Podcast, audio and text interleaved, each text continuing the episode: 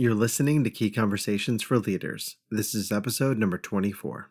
Welcome, everybody. In today's episode, we're going to be discussing how we perceive what we believe with Dr. Suzy Siegle.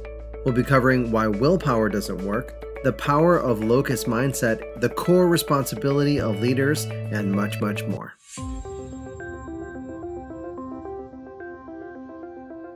It's the simple things that we do every day that determines our success. It's the routines, the rituals, the little decisions that we make, and the conversations that we have on a daily basis that build on each other to create momentum towards our vision. That's what this show is about better conversations for better leaders. Hey, everybody, and welcome to Key Conversations for Leaders. I'm your host, John Ryan, and today we have a very special guest, Dr. Suzy Siegle. Suzy is an attorney, business professor, and entrepreneurship coach holding an MBA, a law degree, as well as a doctorate in leadership and management.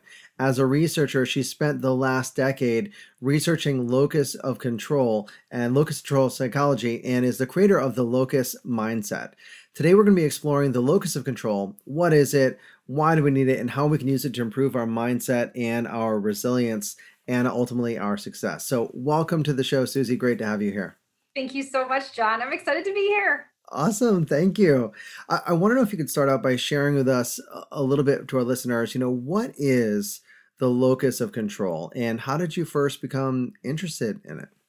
Yeah, great question. So, yeah, what is locus of control? Some of you might be listening and thinking, oh, I know this one, or I've heard of it, or I'm not sure. So in 1954, psychologist Dr. Julian Rotter put forth the theory of locus location of control, and it refers to the degree to which we believe and perceive that the results and the rewards and that everything in our life is the result of our decisions, choices versus external forces, powerful others, luck, and chance. And this is a great topic right now as we look at the pandemic and then post pandemic coming out of it and thinking about how much in life is really within our control versus the degree to which we perceive the outcomes and the choices we make because of things. So that's locus of control. And he said people tend to have more of an internal where they believe they're, you know, they're more responsible, they have more agency and control over their lives that's why it's internal versus external. It's controlled by other things. And you know some people believe they're just kind of at the whim of luck and chance. And i began looking at this because i saw patterns showing up in my legal practice with law clients. I saw patterns showing up with my business students with my entrepreneurs as well as in my own life. As human beings we look at patterns. We look for clues right? We don't always know what causes something but we can tell the effects. And i started to see certain things and i thought this is an area I want more control of over my life. And I would like my clients to feel more in control of theirs and my students. And let's see if there's something to this locus of control. And then through that research, we'll talk about in a minute, I discovered what I would tell you is where does that lie? Where is that found? And how do we use that for our benefit? And how can we all have an internal locus of control? And so that's the the the goal really to have more resilience a more positive mindset and better experience in life is to bring that locus of control inside. Is that is that really the answer? Yes. And you know you, you think about people in life you, think about if you ever heard somebody say you know life happens for me not to me. And when i took a risk things went better and i'm resilient and I, i'm not an overwhelmed person and i have you know great resilience and I, i'm courageous. And you think why are some people like that? And, and some people say oh that wouldn't go that way for me. I'm afraid to take a risk. I might lose something right? And those are very real and i i struggled with that because i'm somebody who tends to be very you know risk averse by my natural nature and i've had to shift and realize it really is how we believe and perceive and where our beliefs and perceptions because that's how we change it. I don't think there's some people walking around the world feeling like oh well some people have control over their lives and others just randomly got that card taken away from them. We all have more control over how we respond to things but it happens at such a quick automatic level that it feels out of control. And it was like that for me. Some things i said oh i have great control over this but other things just felt way out of control for me. Way out of control with emotions negative thought patterns beliefs about the world my potential my worth. And that's why i thought i want to be able to help people understand what this is and how they can make it work for them in a way that feels natural, that isn't like fighting the grain. So it sounds like the nature of locus of control is not binary. It's not either internal or external, and it's going to vary based on the situation you're looking at at that moment in time in that area of life. Is that is that fair to say? Yeah, I mean that's a great point, John, because Dr. Rotter would say it kind of would be more, you know, some people are more external versus internal. What I would suggest is that we are all controlling how we perceive, believe, decide, react to things we're just not aware of it. In that regard, it, it's like some situations we get in and we might think, oh, this is going the way we want. We feel like we're in control of it. And then why is it we get into other situations, whether it's relationships or finances or new jobs, and it just feels like things are spinning? There's something going on much deeper than it just being a rational assessment. And that's the locus of control is how do I get a stronger locus mindset, a stronger internal locus so I can overcome. I can come out of anxiety and overwhelm. I can have clear, focused, purpose, decision making, and I can see things that build resilience. They don't break me down, they build me up. And and I think what you're saying is it's not a decision. You're not going from moment to moment saying, "Oh, I'll put you in charge of my response, my situation, or me." These are really, as you would say, non-conscious processes that are happening. Where where does that develop like the tendency i heard like the degree to which or like in general are you feeling it more like is there a developmental process where we, we develop and internalize that or yeah. externalize responsibility like how does that work from a developmental perspective sure great question so from the developmental perspective we think about where are beliefs and perceptions like how do we form beliefs and perceptions so actually you know you, you kind of hit on it our very earliest and strongest beliefs and perceptions about ourselves, the world, other people, life in general happen when we're very young. And the reason they do isn't because you know a lot of people hear that and think, "Oh, here we go. We're going to blame the parents." Not at all. But when you come into the world, you're a clean slate. You're a blank iPod, right? You got nothing other than the fear of loud noises and falling. That's all you have, right? That's what psychologists have shown. And what happens is something has to go into our brains, and we'll talk a minute about the two parts of how the mind works. Something has to go in that helps us shape our beliefs, experiences, and perceptions for survival. And whatever got there first and that has been there a long time is very strong. So that's why children learn new languages so easily because it goes right into their autonomic processing system. It literally, you know, or a movie, ever when a kid can just say a whole line of a movie and they don't even have to memorize it. It's just like they know. So they're much more neuroplastic, much more malleable. So that's why developmentally, from when we're zero to five, maybe zero to seven, the stuff that got there during that time, you know, if we had beliefs about money, if our parents had beliefs about things, if the world, we didn't distinguish between what was our belief and what was people's beliefs around us. It just went in as data. And if we never go back and refresh that data file or decide what do we want instead, because that may not be working for where we want to go, then we're going to operate from that point, And that's when things feel out of control. But to your question, when I began this research, I thought as, as a business person, as a lawyer, as an academic, as someone with, like you said, you know, few few degrees, few graduate degrees, I could analyze this and find it in my brain because I'm, you know, got a really good conscious brain. But when you look at neuroscience and you read things like Daniel Kahneman's Thinking Fast and Slow, you recognize we are a dual processing system. So I have my little metaphor here. We're a compass and a magnet. Our minds work like this. And the compass is like 5 to 10%. This is our rational, conscious mind, the one that sets goals, that says, come on, I just got to get over this, or I'm just not going to eat that second piece of cake. It's the conscious, rational brain. It's 5 to 10%. And that's so hard for people to get. It was hard for me. And then you have the subconscious automatic processing system. And this is 90 to 95%. And where am I getting these numbers? You can go on my website, you look at the research and resources, and I'm giving you a range. A lot of people would say 5 and 95, but I'll even broaden it a bit. The bottom line is this is the majority of the patterns and programs, and this is why things feel out of control. So when you are, this part of the brain will attract or repel what is in alignment with it. So that's why as you move through the world and you set a goal that you're going to be financially wealthy or you're going to have a great job or a great relationship, there might be beliefs and perceptions that are here that fight against that, that we're not even aware of. But we see patterns show up and we go, something must be here that is drawing me to unavailable or abusive or dramatic people in my life or situations. It isn't external to me. It isn't these people. It's I'm finding myself in this place for a reason. So once you embrace this, the work we do in locus mindset is with this part of the brain because this gets changed. So just if I can explore a little bit on the the dramatic, like the people who yeah. sometimes feel they have this attraction to bringing dramatic, that bringing the drama, and all the drama seems to find them. Yeah. So it's not a compass issue. They're not seeking out to have that intention, but the magnet is such a beautiful uh, analogy or metaphor because it implies that you're attracting to it or repelling it, which is the two functions of a magnet, depending on the polarity there. So how does it get programmed? Like it seems like no part of anyone would ever say, I really want the drama in my life. Like that's not what people desire. How does mm-hmm. that how does that work? Yeah. It's a great question. Okay, it's a great example too, because yeah, I don't think many people are walking around thinking, I want to have conflict with friends, I want to fight with my partner, I want to have all this stuff at work, right? Because sure. they come home, they're just upset about it, but it keeps happening.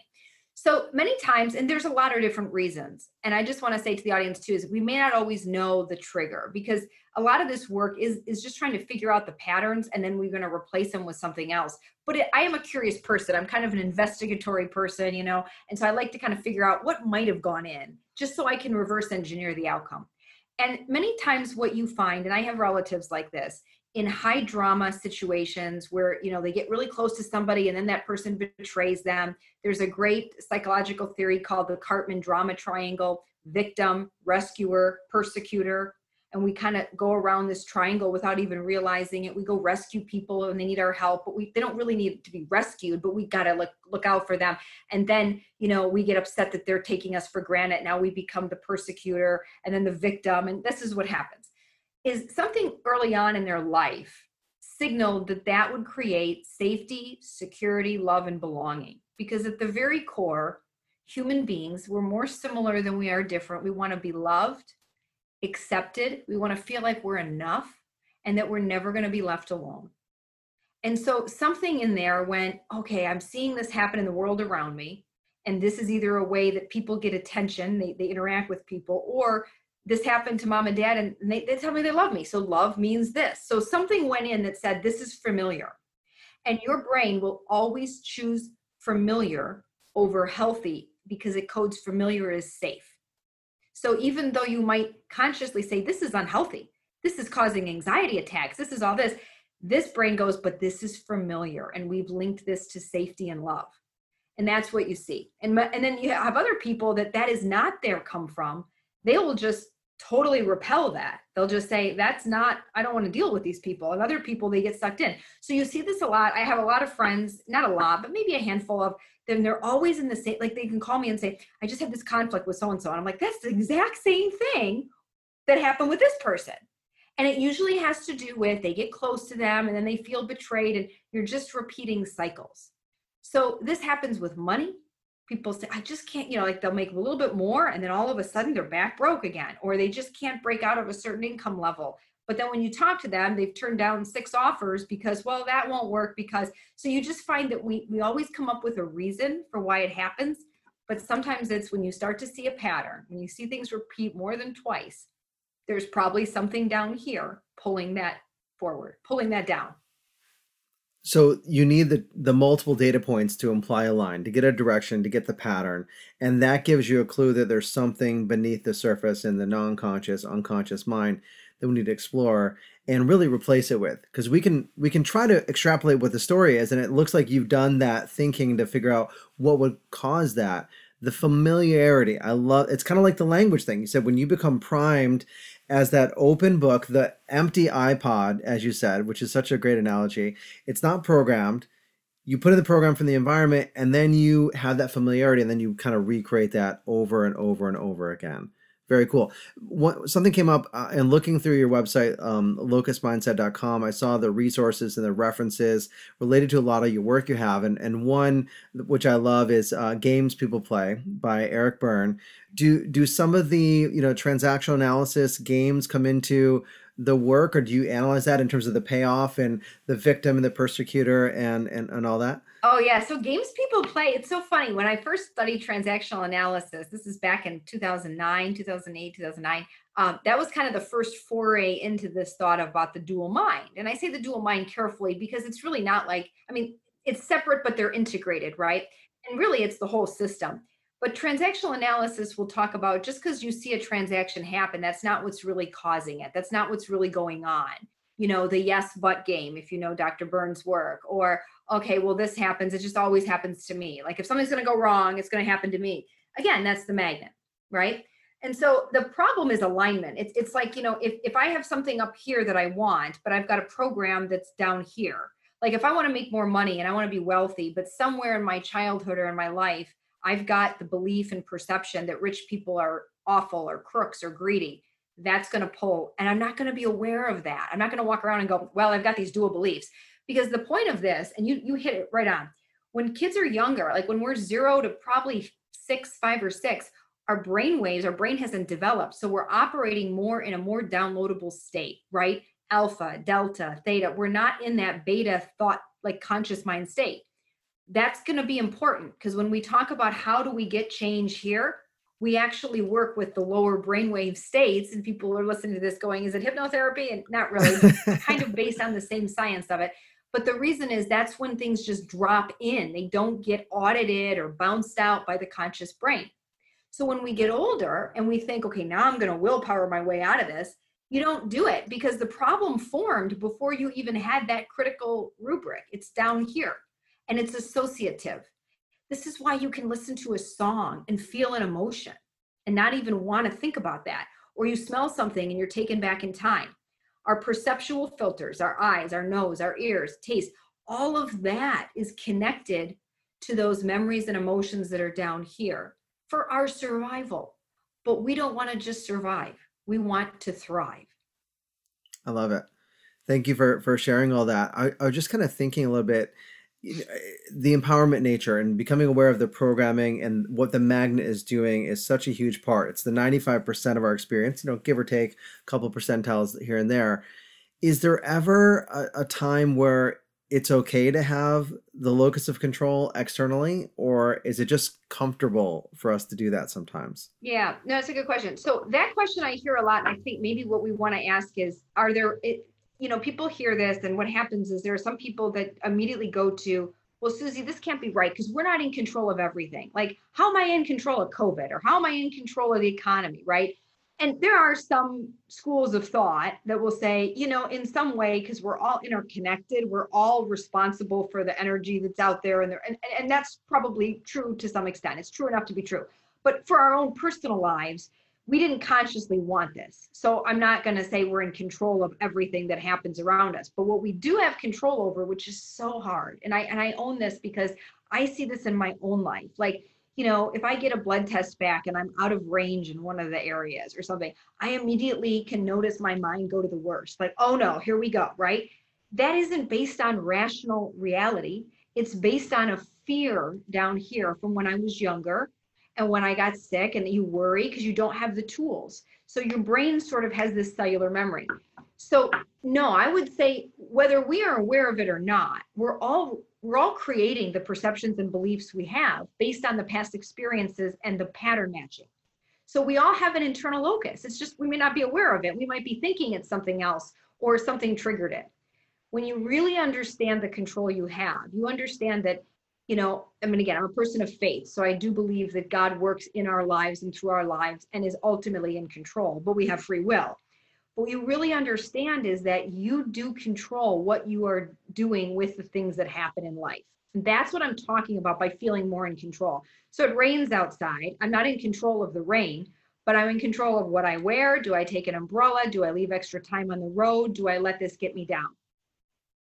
And it's really owning the reaction and the response and not outsourcing your emotions to other people that allow you to change. And eventually you don't even get triggered. You build new systems of resilience so that you know you can handle things in life and we don't fall apart. And this is a tough time for people. You know, I'm talking to people who aren't even necessarily exposed or worried about COVID, even though it's serious and it's real and it's very awful. I mean, nobody, you know, want it. And, you know, I'm, my heart breaks for those that have suffered and died from it so you have people though that they're but they're but they're freaking out about other things right because there's so much fear and anxiety in the world and they're concerned so this really helps us restore that and it gives you simple systems that work it's not just like we're talking right now and people are listening going this all sounds great wish i could do it I know. The conventional way, I would tell you it won't work because it's too much reliant on this part of the mind. And that's not where the problem is. It's like trying to get a sliver out in the wrong finger. You're not going to get it out because it doesn't live here, it lives here. So that's the good news. If you've been trying stuff and it hasn't been working, and you haven't been working with your autonomic system one subconscious brain, you're in luck because we can do that. We, there's a system that works, and it's so simple because it actually goes here. It doesn't try to fight this. I love how all your models are coming together conscious, non conscious, system one, system two, autonomic nervous system. It's amazing. Yeah. So, you, yeah, your depth of knowledge and, and your different models you have, they're all running concurrently. I, I can certainly see that. So, when someone is getting into that, well, that's all fine and well, but I've tried to make changes before. I've, I've used my willpower. I would suspect that your willpower falls into more of the compass. Is that is that correct? It's trying yeah, to. Right yeah. Mm. Yeah, there's so, a couple books I would recommend. Um, but Dr. Benjamin Hardy wrote Willpower Doesn't Work. And then Roy Baumeister wrote a book, Willpower. And they'll talk about how it's a finite resource. Okay. And you it'll work temporarily. Like if you're at a party and somebody comes by with, you know, bacon or, or chocolate, you can go, oh, no, thank you. But you burn up some energy doing it. And that's why at the end of the day, when people are just tired and they come home and they open up the fridge and it's just, ugh, right? or if you if you try to diet for a while and then you go to eat and you didn't plan your dinner you end up just grabbing stuff it's a finite resource and it, it only works temporarily it's like a stopgap but it's there because there are times evolutionarily in life we're moving through the world and you know uh, we're having an emotional reaction let's say someone passed away or we lost something and then we got to show up for work so we have to have this little temporary governor that keeps the emotion in but it can't stay there because it'll destroy us if we hold it in and then it'll pop out, right? It'll explode. And generally, you know, that's a mess with people. So you want to be able to not have to rely on your willpower. And that's where people sometimes say, I just need more willpower. And I'm like, no, we need to just switch the association. Because, you know, this is going to be a weird, I'm trying to say in a non gross way, but if people have ever gotten really sick, right? And whatever you ate before you, you got sick, boy, that association, you probably don't want that food anymore, right? True. So it's not like that per se, but imagine how you know, because your brain goes, "Ooh, I that is I associated with not great," and that's how we can do things. We can begin to create positive associations and overwrite what's here, so that you don't even have to go to willpower, and then you actually feel in control. You don't feel like you're trying to, you know, you're holding the steering wheel and it's not working. It actually feels like you've got this what what have you found in the research about how long it takes? Because it's not about the short-term willpower it's about really changing the associations the connections inside the magnet. Yeah. how long does it take to literally have that stick? Okay so i'm going to talk from the research because i'm glad you asked that question so i mean i can all of the the evidence is on my site and, and i'm going to just start quoting stuff or referring to stuff but some you know you heard the conventional thing people will say a habit is formed in 30 to 60 days right?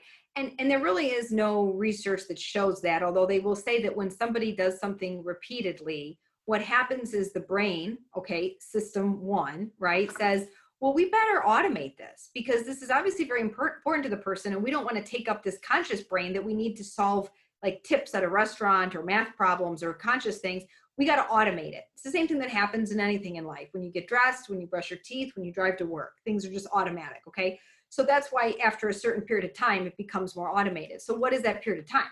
Sometimes it depends on how strong that neural pathway is. When you look at the neuroscience, they can actually find neurons firing when certain emotions or decisions happen. And so, if something's really deep and really ingrained, it can take a little longer. And I would reference you if you Google the backwards bike example. This is a great example where German engineers reverse engineered the steering of a bike and they told people when you turn right, it goes left, left, it goes right. Try to ride the bike. So they're not hiding it, they're telling people no one could do it. They couldn't even get it two feet on the stage. And it took nine months for an adult to relearn how to ride a backwards bike. So there's an example of we know it's backwards. We know right goes left, left goes right, but it doesn't do anything because that neural pathway was so ingrained. So it's not identical, but it's a similar analogy. So some people have said, depending on how you work with the brain, like there are hypnotherapists that can get change very quickly because they can go in and really work on the beliefs here so that there's nothing to link to. So I've heard, you know, people demonstrate that after a few sessions of hypnotherapy, even their their patients that were in post traumatic stress had new associations, okay? Other times it would take longer. Um, so there really isn't an agreement on what is the magic number that I have found. Generally, it's 60 days if you do something continuously, because again, the brain is going to automate it.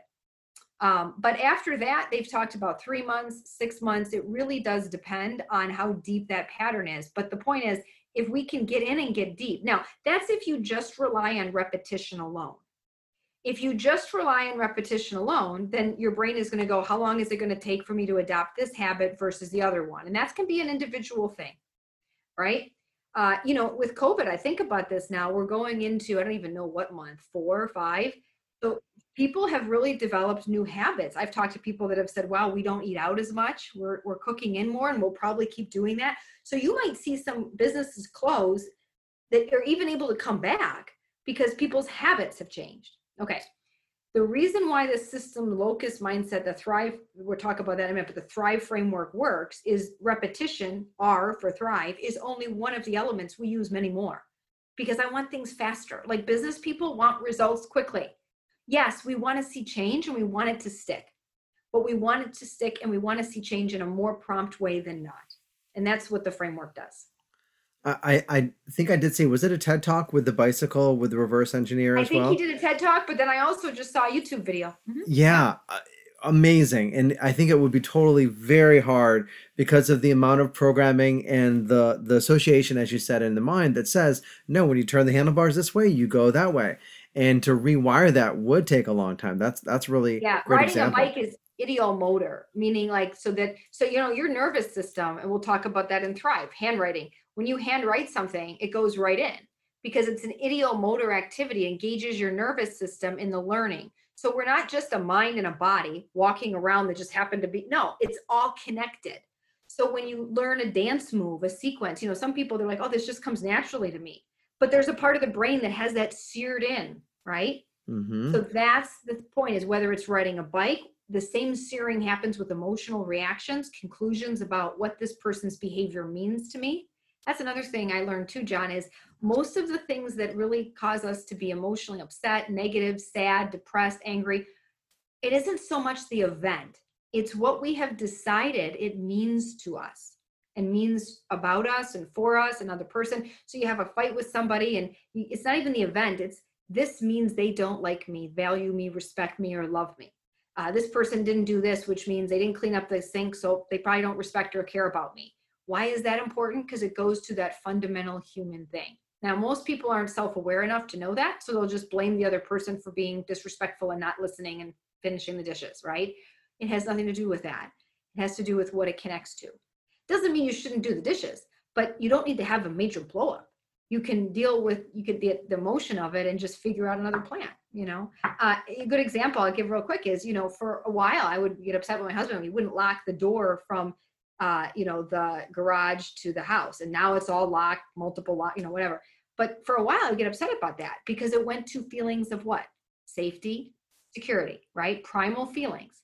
I didn't aware of that. And then one day i just said wait a second it's totally within my responsibility lock the door too i'll just lock it but I was outsourcing, like, you won't want to keep me safe. You don't want to protect me, which goes to love. So I was like stacking a bunch of them versus I can lock the door. Now, the second I did that, he locks it every time because I- Wow. it's, it's just so weird. Like once you come out of that, that, that back and forth drama, it doesn't have any place. And I always check it because that's what we do. But I'm like, wow, it had nothing to do with the door. Even though in that moment, it felt like it had everything to do with the door and him. It had everything to do with my own safety and security. And I thought, what am I complaining about? Can I can I physically lock the door? Yeah, done. Oh, problem solved. But I disconnected it from the meaning, from the threat to my safety. That's got to be so freeing to to not have to blame and, and put the locus of control on other people, but to really bring it inside and have Yeah. that empowerment. And your relationships get better, your health gets better, you feel better. You don't feel like you're walking around waiting for the next emotion to take you in the wind.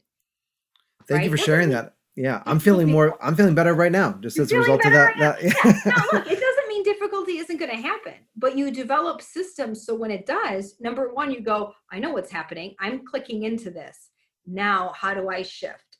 And, and where are my tools and resources versus people stay in that for days, weeks, and then it's just an explosion.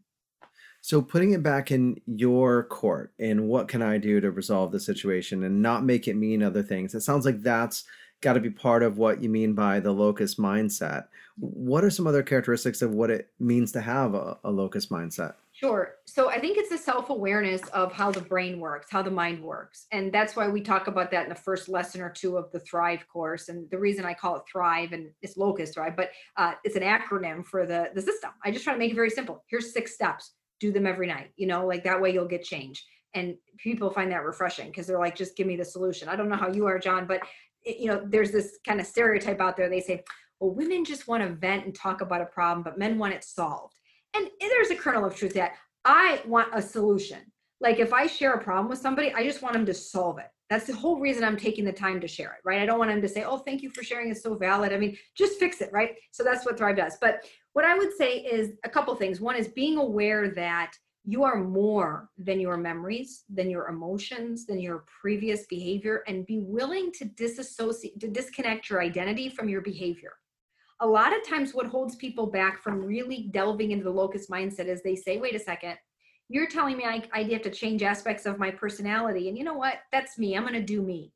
Well dr hardy wrote personality isn't permanent and he talks about not even our personality like our personality doesn't drive our behavior experiences that happen shape our personality so if you can be open to the fact that your identity is deeper and more important than any behavior, speech pattern, personality tests, he doesn't like those, then you can free yourself of the fear that if you make change, you're going to lose yourself because you're not. You're you are more than all those. And that was a big realization for me because I had a lot of people in my life that say, "Oh, you're just great the way you are." Suzy, we just love this about you. That's just you. Don't change. And you go, "Oh, wow, I'm love for that. I can't change." And what does that do?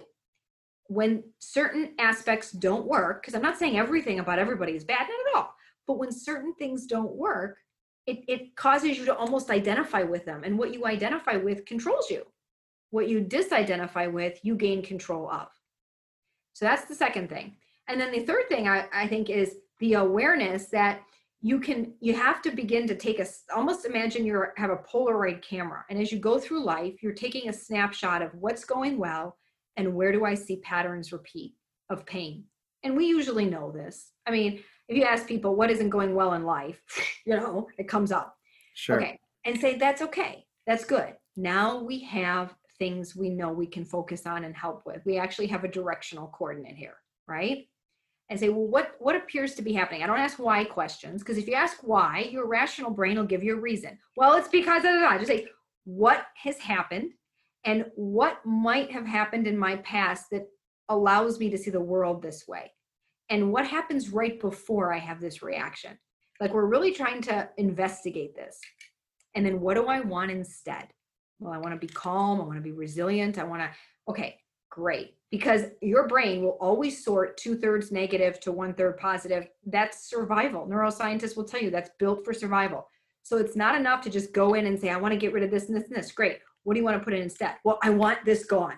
Yeah, but if you remove it and you don't put something else in, what's going to fill it up? The same type of worry and anxiety, right? That's why you can be going along, I'll be running along and everything's going great. And all of a sudden, oh, I wonder if this could happen. It's your brain's way of saying, oh, we better audit for risk. So we have to take a bigger control of that. And then working with the Thrive course. I mean, this is not a system you need to, you know, I tell people, obviously, this isn't like counseling, this isn't psychology. I can't make any guarantees or claims. I'm not licensed in that. But what these are is there's six pieces of research based mind development work of how to go in and make change. And all of them have research and science behind them so that you can develop a system. It's a framework, a synthesis that works. And then you start to see change and you're like wow this is really possible. I didn't realize it. Wow. That's awesome. And and so comprehensive and it sounds like you have a real focus on application not just theory. Here's where it came from. Here's how we know it works.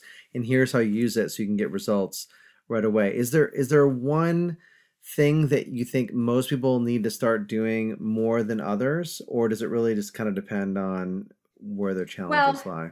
I, I think I think understanding how to work with this part of the mind and not fight it up here, right? And what do I mean by that is allowing um, is explaining away okay so if you say to somebody where is it that you want to work on in your life? And let's say they say well I, I have i have struggles with you know my family. We're always in the same conversation. But you know what i i know that that's because blah blah blah, blah. suspend the desire to justify and just say okay i'm not saying to you that the whole world is your fault or responsible but i'm asking you to look at the fact that this is bothering and triggering you means you have control to change the feeling so even if you knew that person was never going to change their behavior, if you had a way to engineer something within you that that didn't cause that, would you want that? Oh yeah. And we know it's possible because, you know, you and I were talking about this. You ever have somebody that says, oh, that person really bugs me. They get under my skin. And you're like, I know them. They don't bother me at all. But then vice versa with someone else, it bugs you, but not somebody else. So I would say the toughest part is understanding that our emotional reactions and triggers is this brain saying we're not safe, we're not loved, we're not enough, we might be abandoned. And it doesn't mean other people get to treat you a certain way or have to change, you know, they may have to change too, but let's first stabilize your reaction so you can move through the world and you don't always end up in panic and cortisol and stress and all that thing, right? Taking migraine medicine and all that. And then we can address how do you respond. More times than not, we are more in control of how we show up. That's leadership, that's our own personal leadership, and how we control a conversation, even the energy we bring into the room. And that's hard for people because they want to immediately point at why that's happening versus how can I shift so I feel better? And to know you're worth it. You know, you, everyone is worth doing this work, getting more control over life and taking a hard look. And I wish I could tell you it's just a matter of flipping a switch, but these systems will work it's just we've spent a lot of time trying to work here, and people are frustrated and they're sick of, let's just say, traditional talk therapy that doesn't go beyond anything else. It just talks about the problem, talks about the problem, that diagnoses them with stuff and doesn't move forward. Now, again, there may be people, I mean, I'm not saying there isn't diagnosis, you have to, but when you're working with patterns of human behavior, it usually is pretty simple to go back and think, okay, this is tapping into one of those foundational things. What do you want instead? and know that you can do that. Second quick thing, I will encourage everyone to look at the research on memory reconsolidation. Why do I say this? Because many times we believe our memories are as accurate as our as our thoughts, as which are both inaccurate. But when you actually look at research around memory, in fact, the law is saying we don't even like to have witness memory testimony in court because it's unreliable. Every time you access a memory, it shifts, it changes like a file in your computer based on your emotion you don't know that. You think it's actually being accessed and you're adding and you're adding to and putting it away but you're not. And so those memories only exist those deep ones because there was a strong emotion attached that usually went to survival. People have lived their whole life making decisions based on prior events and said well i want to learn from the past. Again kernel of truth but they let that dictate how they go moving forward so I think it's important for us to be aware of this. And then people will move at different paces, but simply by being aware of how the brain works, the two systems, the compass, the magnet, locus of control, and memory, I would tell you that's you're like 60, 70% there. Because most people, they'll never even go there. They'll just blow through life thinking they're thinking when they're really remembering, believing they're making choices based on, you know, ration and reason when it's emotion, association, and fear and it will and they'll keep repeating patterns like groundhog day exactly you know? i love it wow i love how you just tied all of those things together and and really forced us to look at okay if we're perceiving the world in a filtered way and our magnet is guiding that and then we're also perceiving our memories in a filtered way then really we have to bring the locus in control and really make some decisions about what do we want to do going forward instead of being reactionary. So proactive versus reactive is um, it sounds like part of the theme as well. Yeah, and you're going to change your perceptual filters. So the very things that you pick up on will be different because you'll have different different things will be important to this brain, right? It won't be scanning and scouring for the negative, the suspicion, the ne- you know the threat. It will you're always going to have that. That's survival. So I'm not going to tell you that you'll be walking down a dark street. It'll be dangerous. You'll be like everything's fine but I'm talking about when it's not useful, when you're in a situation where you don't need to be doing that.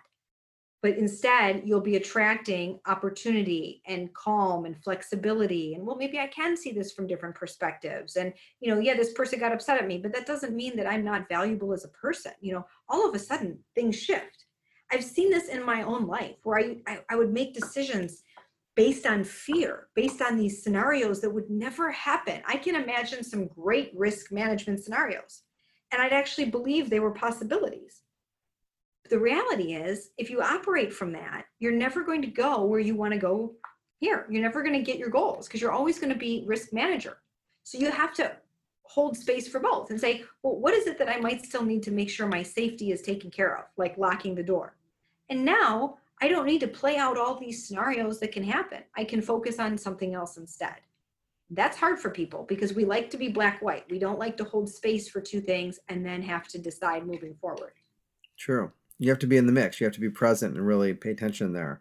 Is there, if you could have a conversation with all the leaders that are out there, what would be one message you would like them to to walk away with? Yeah, absolutely. That the most important thing you can do is work on yourself. So I believe for leaders and leadership development, I teach graduate leadership students that it, it is a journey. It is a process of self-discovery. It's like a journey to the center of yourself. And your professional growth, your advancement, your career, your life, what, whatever it is, will never outpace your personal development. So, working on yourself, reading, you know, not self help books like in the traditional sense, but reading things that will help build you up, that will talk about how the brain works, how you can get goals, you know, things like Daniel Kahneman's book, things like Ben Hardy's book. That works on yourself because leadership is how you show up. It isn't based on a strategy, a tactic. People will see right through that. It's based on who you are. And the most important thing you can do is invest in and change yourself and be open to that. Be open to saying, and I remember when I made the commitment, it's like over a decade ago, I'm like, I will change anything and everything about myself if it can get a better result. Nothing was off the table. And that's freeing because I was more than my behaviors. You know you know that because you come into the world with very few neural patterns built. You build them. And you still existed.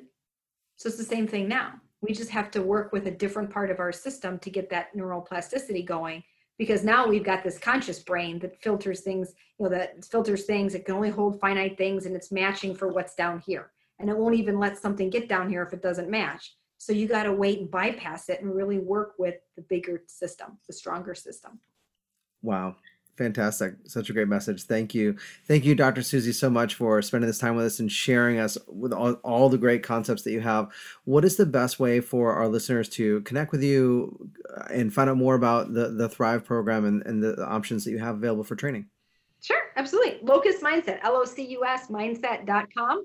And uh, a lot of free stuff on there, a lot of fun stuff on there, research and resources but there's a course, the Thrive course, and it's I think you can access it. You just click get a locus mindset or it's midway down the page.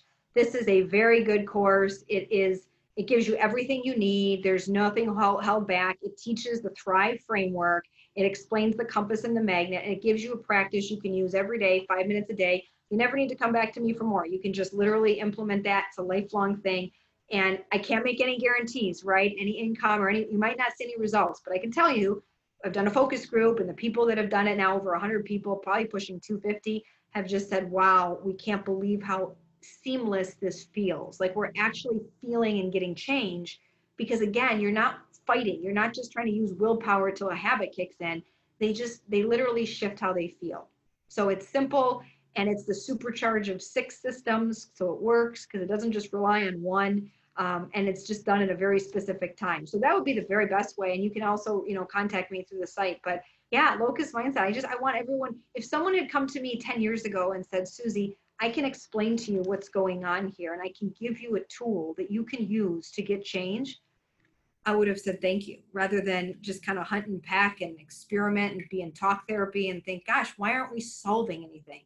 And leaders, business people, lawyers, they want things resolved. They want solutions. It's great to know the theory. You'll get all that, but you'll get a solution.